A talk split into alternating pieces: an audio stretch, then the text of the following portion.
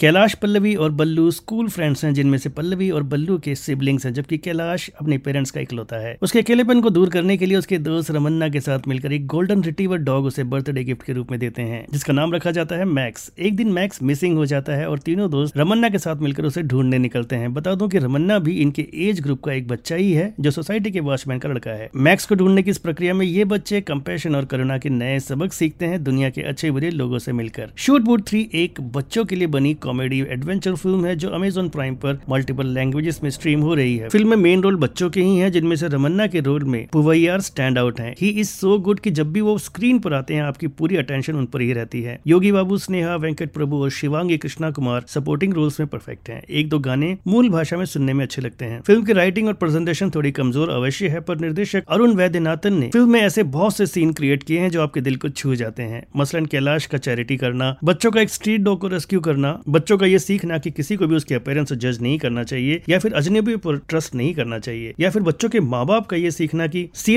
केवल कंपनी की ज़िम्मेदारी नहीं है, इसे घर से भी किया जा सकता है। हम अक्सर कहते हैं कि बच्चों की फ़िल्में हमारे यहाँ नहीं बनती हैं तो लीजिए ये फ़िल्म दिखाइए अपने बच्चों को एंड आई एम श्योर कि they will love it shoot but three may not be perfect film but indeed a good one with film की बात की rating of three point five star